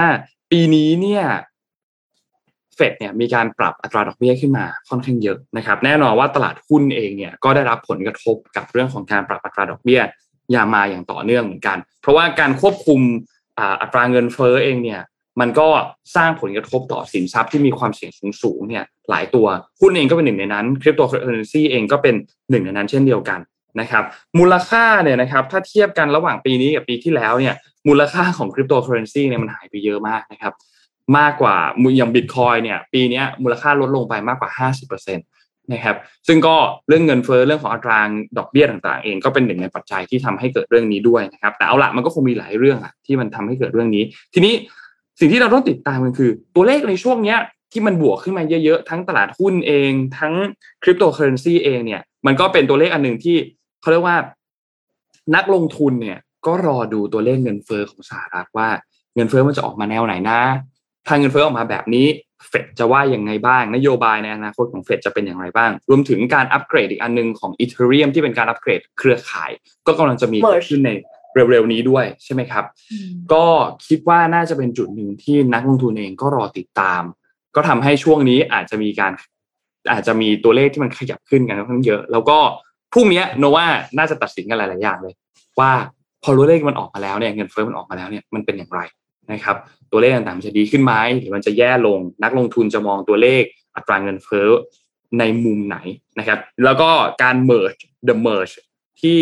มีการปรับเปลี่ยนกลไกของตัว Ethereum เนี่ยที่ทำให้ประหยัดพลังงานมากขึ้นใช่ไหมนุเข้าใจว่าหลักๆเนี่ยจะเป็นเรื่องของการประหยัดพลังงานมากขึ้น โดยเขาเคลมเนี่ยรู้สึกว่าจะประหยัดพลังงาน คือถ้าเขาเคลมร้อยเปอร์เซ็นได้เขาเคลมคงเคลมร้อยเปอร์เซ็นไปแล้วแหละ แต่เขาเคลมอยู่ที่เก้าสิบเก้าจุดเก้าเปอร์เซ็นต์นะที่จะทำให้เป็นกลไกที่เครือข่ายมันประหยัดพลังงานมากขึ้น แต่เอาล่ะ ก็รอดูว่ามันจะทำให้อีเทเรียมเนี่ยพัฒนาในเรื่องของค่าธรรมเนียม หรือพัฒนาในเรื่องความเร็วของเครือข่าย มากมากขึ้นแค่ไหน หรือมันจะพัฒนาในมุมไหน คนก็น่าจะตื่นเต้นกับการอัปเกรดเครือข่ายของตัวอีเทเรียมในครั้งนี้นะครับ รวมถึงตัวเลขอัตราเงินเฟ้อก็จะบอกด้วยว่ารอบหน้าที่เขาจะประชุมกันเนี่ยเฟดในสัปดาห์หน้าเนี่ยนะครับ จะมีการปรับเพิ่มอัตราดอกเบี้ยขึ้นมาอีกเท่าไหร่ คิดว่าคงเพิ่มแหละ แต่ว่าจะเพิ่มเท่าไหร่นะครับ ก็น่าจะเป็นอีกอุปสรรคอันหนึ่งของสินทรัพย์ที่มีความเสี่ยงสูงสูง หลังจากที่มีการปรับเพิ่มตัวอัตราดอกเบี้ยขึ้นมาด้วยนะครับ ก็รอติดตามดูครับ คิดว่าน่าจะเป็นข่าวอันหนึ่งในวันนี้ที่อยากให้ทุกท่านเนี่ย ติดตามกันอย่างใกล้ชิดเลย อืมค่ะเอ่อก็ใกล้เดี๋ยวนะใกล้แปดโมงแล้วขอพาไปข่าวบันเทิงสักนิดนึงแล้วกันนะคะ ใครที่เป็นแฟนดิสนีย์เนี่ยน่าจะรู้ว่าดิสนีย์กำลังจะมีโปรเจกต์ใหญ่ฉลองครบรอบหนึ่งร้อยปีของของดิสนีย์ชื่อว่า Wish Wish เนี่ยจะเป็น hand drawn คือการ์ตูนเนี่ย ตอนเนี้ยมันกลายเป็นคอมพิวเตอร์กราฟิกกันเยอะแล้วเนาะแต่ว่า Wish นะคะจะเป็นการ์ตูนที่ใช้มือวาดอีกครั้งหนึ่ง มือวาดร้อยเปอร์เซ็นเลยนะ แล้วก็ใช้สีน้ำแล้วค่อยเอามาใช้เทคโนโลยีอื่น ๆ เพิ่มเติม แต่ว่าเบื้องต้นเลยเนี่ยคือมันเอาเสน่ห์ของการที่แต่เดิมดิสนีย์คือดังมาจากการใช้การ์ตูนมือวาดเนี่ยค่ะ สิ่งที่สำคัญของเรื่องวิชเนี่ย ไม่ใช่เรื่องมือวาดหรือเปล่า แต่ว่าเป็นผู้กำกับค่ะ ผู้กำกับหนึ่งในผู้กำกับ มีผู้กำกับสองคน หนึ่งในผู้กำกับคือ หญิงสาวชาวไทยค่ะ คุณฝนวีรสุนทร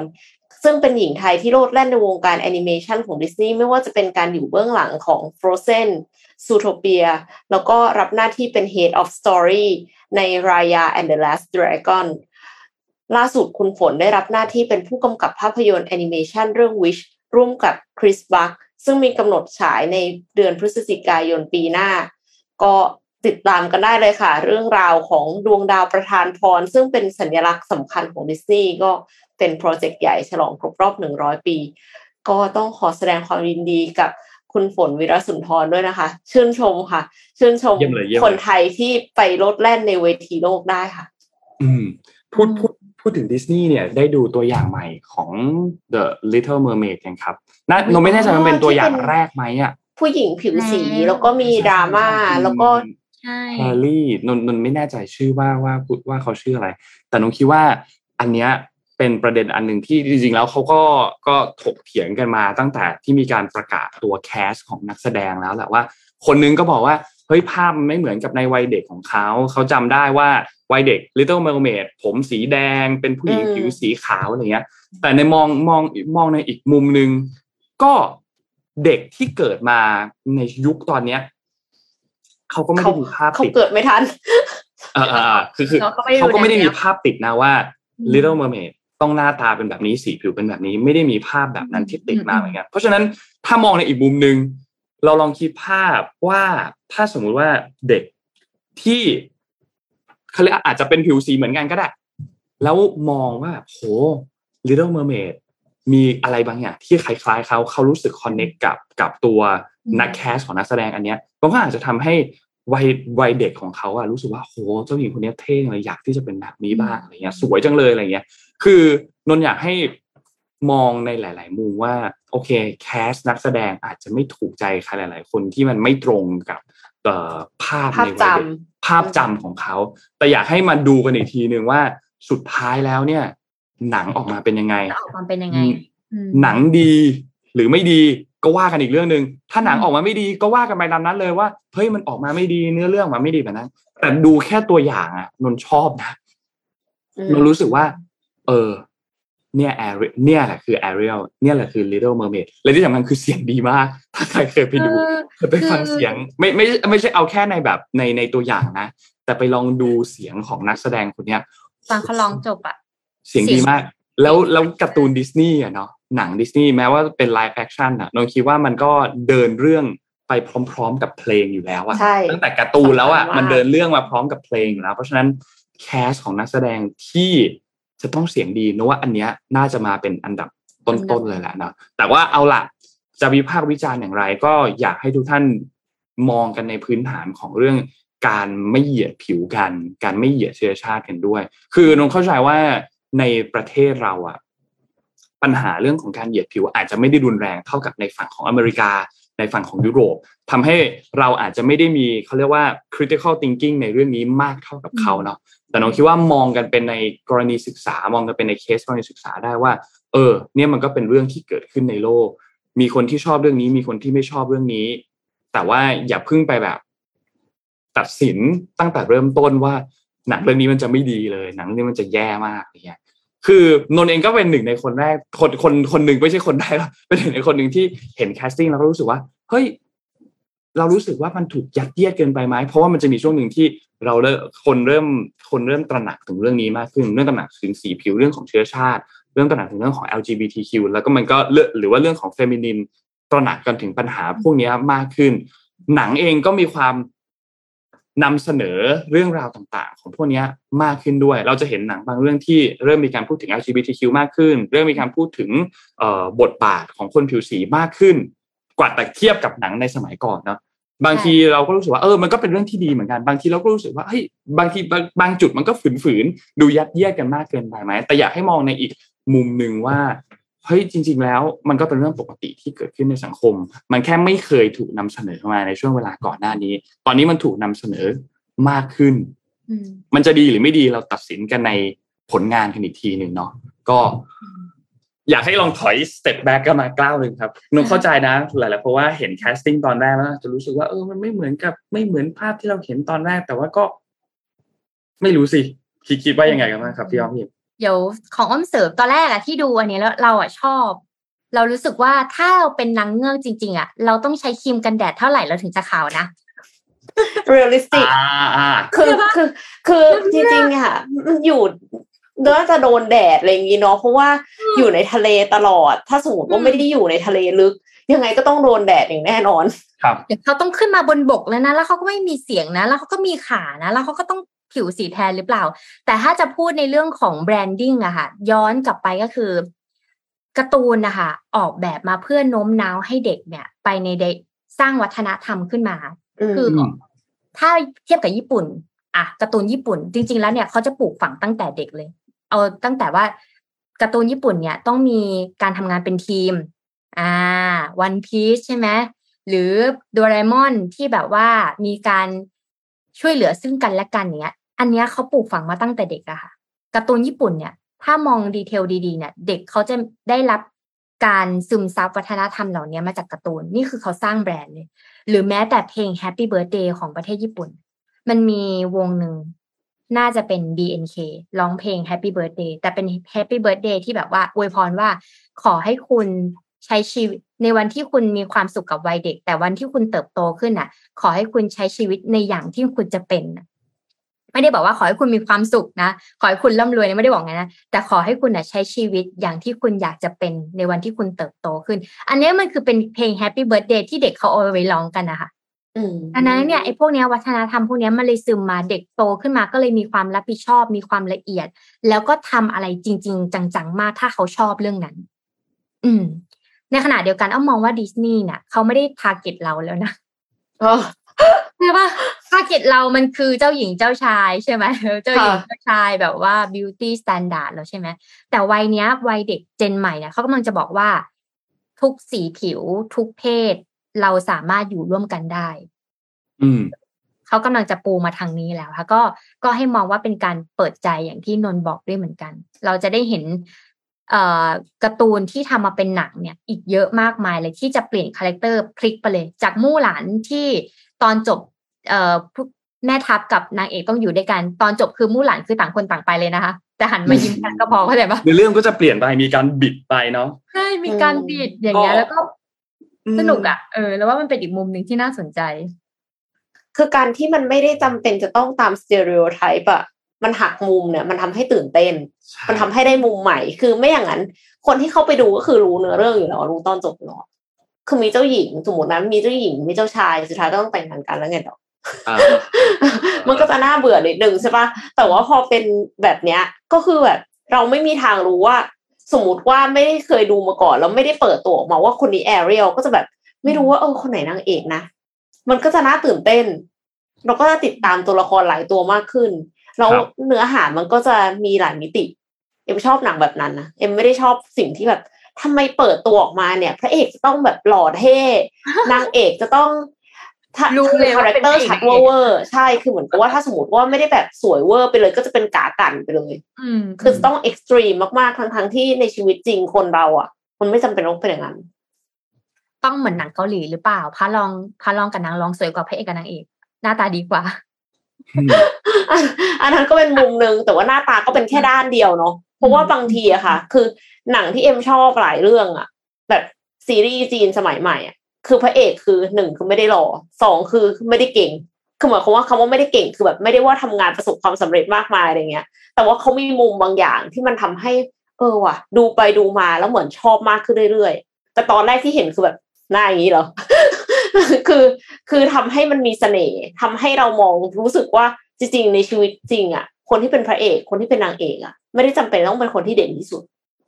ครับแต่ว่าเป็นใครก็ได้ในหมู่เราที่เป็นคนที่เหมือนกับ ก็อย่างที่อย่างที่อ้อมบอกว่าสร้าง culture ยังไง อย่างเช่น เป็นใครก็ได้ในหมู่เราที่ทำความดีเป็นประจำยึดมั่นในความดีหรือว่าเอ่อช่วยเหลือคนอื่น selfless อะไรเงี้ยคือไม่ใช่จำเป็นจะต้อง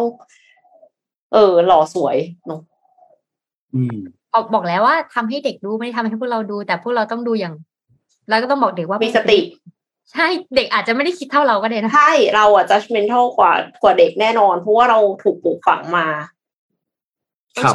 ครีมกันแดดขนาดไหนประเด็นเอออืมถึงจะขาวอย่างนั้นได้เออโอเคเอาละสุดท้ายก็ชอบก็ดูครับ ไม่ชอบก็ไม่ต้องดูครับว่าก็มันก็ซิมเพิลแบบนั้นแหละครับชอบก็ไม่ดูแต่มันอาจจะเป็นประเด็นก็ได้นะเพราะบางทีอะไรที่เราด่ามากมากๆเราก็อยากดูไงเฮ้ยจริงหรือเปล่า เออเอออะไรอย่างนั้นนะเข้าใจเข้าใจ เป็นกระแสอะก็ก็อาจจะได้ผลดีไปอีกแบบ ครับอืมอืมปิดท้ายข่าวนี้ครับนนท์อยากให้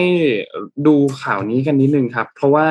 เป็นการตัดสินคดีอันหนึ่งของในไทยนี่แหละครับ คิดว่าเมื่อวานนี้หลายๆท่านน่าจะเห็นแล้วก็คือของคุณนิวจตุพรนะครับ คดีของมาตรา 112เนี่ยนะครับ ในประเด็นเกี่ยวกับเรื่องของกลุ่มบุรีรัมย์ปลดแอกนะครับ คิดว่าถ้า หลายๆท่านจำได้ ย้อนความไปปี 2563 วันที่ 29 ตุลาคม ตอนนั้นเนี่ยนะครับที่มีงานเป็นกิจกรรม Catwalk รัศดรรันเวย์ของประชาชน แล้วก็คุณนิวเนี่ยมีการแต่งตัวเป็นชุดไทยนะครับอืมคิดว่าถ้าถ้าทีมงานเอาอินเสิร์ตภาพขึ้นมาได้ก็อินเสิร์ตขึ้นมาก็ได้ครับ แล้วก็เมื่อวานนี้เนี่ยศาลมีการนัดฟังคำพิพากษานะครับ ก็มาพร้อมกับทนายความมาฟังคำพิพากษานะครับ ซึ่งสุดท้ายแล้วเนี่ยก็ ศาลเนี่ยมีการอ่านคำพิพากษาว่าจำเลยเนี่ยมีความผิดตามฟ้องพิพากษาจำคุกเนี่ยสามปี แต่ว่าจำเลยให้การเป็นประโยชน์ ก็ลดโทษหนึ่งในสามนะครับ เหลือจำคุกสองปีปรับหนึ่งพันห้าร้อยบาท แล้วก็ลดโทษปรับอีกหนึ่งในสามก็จะเหลือปรับหนึ่งพันบาท โดยโทษจำคุกไม่รอลงอาญานะครับ โดยศาลเนี่ยให้เหตุผลว่าการแสดงดังกล่าวในครั้งนี้เนี่ยมีเจตนาที่จะล้อเลียนสถาบัน โดยมีการปะ ตระเตรียมการไว้นะครับ ก็ตอนนี้ทนายความกำลังยื่นขอปล่อยตัวชั่วคราว ก็อยู่ในระหว่างการอุทธรณ์นะครับ ก็จะมีการพิจารณายื่นหลักทรัพย์ต่างๆ แล้วก็ต้องมีการดูรายละเอียดดีเทลต่างๆละให้ให้แน่ชัดอีกครั้งหนึ่งนะครับ ก็เป็นอีกเคสหนึ่งที่สร้างความให้ความมีประชาชนให้ความสนใจกันในประเด็นอันนี้ค่อนข้างเยอะว่าการแต่งตัว ผิดกฎหมายม .112 ด้วยหรอนะครับ ก็ก็คิดว่าเป็นอีกจุดหนึ่งที่อยากให้ทุกท่านเนี่ยจับตามองกันนิดนึงกับสภาพสังคมนะครับ กับการคำตัดสินของศาลในครั้งนี้ว่าว่าเป็นอย่างไรศาลก็ตัดสินออกมาแล้วแหละนะครับคำตัดสินก็ออกมาแล้ว มีการตัดสินโทษต่างๆ ออกมาแล้วเนี่ยนะครับ แล้วก็ก็ก็คิดว่าเป็นอันหนึ่งที่ ไม่รู้สินนนนนนคิดว่า อยากให้ทุกท่านให้ความสนใจกับประเด็นสังคมเรื่องนี้กันเยอะๆ เพราะว่าเคสที่ต่างประเทศจริง ๆ ก็ก็มีนะ ที่แต่งตัวล้อเลียนกษัตริย์แต่งตัวล้อเลียน queen เนี่ยก็เคยมีที่เดนมาร์กคิดว่าหลายๆท่านถ้าจำได้ มีผู้ชายคนหนึ่งแต่งตัวล้อเลียนขึ้นมาเป็นโชว์ด้วยเป็นโชว์เลย แล้วโชว์มาหลายปีด้วย แล้วโชว์สุดท้ายของเขาอะที่ล้อเลียน queen มาโดยตลอดนะครับ ในโชว์สุดท้ายอะ queen มาด้วย queen ขึ้นมาบนโชว์มาเซอร์ไพรส์ด้วยในงานครั้งนั้นนนท์จำไม่ได้แล้วว่าชื่อของเขาเนี่ยชื่ออะไรนะ แต่ว่าในโชว์สุดท้ายของเขาเนี่ย ขึ้นมาเขาชื่อคุณอูฟพิวโกนะครับเป็นเป็นแสดงละครล้อเลียนพระราชินีนะครับ ซึ่งสุดท้ายแล้ว queen ก็ขึ้นมาเซอร์ไพรส์บนเวทีในในงานครั้งสุดท้ายของเขาในที่ขึ้นมาแสดงเนี่ยนะครับ แล้วก็ที่อังกฤษเองก็เคยมีเหมือนกันนะครับ ก็เป็นเคสตัวอย่างอันหนึ่งที่ มันก็มีความแตกต่างกันในบริบทของบริบทของสังคมเนาะแล้วก็รวมถึงคำตัดสินอะไรต่าง ๆ ด้วยก็ประมาณนี้ครับคิดว่าเป็นเรื่องปิดท้ายของวันนี้ที่อยากให้ทุกท่านสนใจกันนิดนึงครับอืมอืมน่าจะครบถ้วนค่ะวันนี้ ครับ น่าจะครบครบถ้วนครับ วันนี้ก็รอติดตามตัวเลขของ CPI เนาะการประกาศตัวเลขอัตราเขาเรียกว่าเงินเฟ้อของเดือนสิงหาคมว่าจะเป็นอย่างไร นะครับวันนี้ขอบคุณ SCB ครับผู้สนับสนุนแสนใจดีของเรานะครับขอบคุณ SCB มากๆนะครับและขอบคุณดีน่าโทนิวครับน้ำเต้าหู้ออร์แกนิกของอร่อยดีกับสุขภาพให้คุณออร์แกนิกได้ทุกวันครับและขอบคุณท่านผู้ฟังทุกๆท่านด้วยครับที่ติดตาม Mission Daily Report นะครับวันนี้เราสามคนลาไปก่อนครับแล้วพบกันใหม่อีกครั้งหนึ่งในวันพรุ่งนี้วันพุธครับ สวัสดีครับ สวัสดีค่ะ Mission Daily Report start your day with news you need to know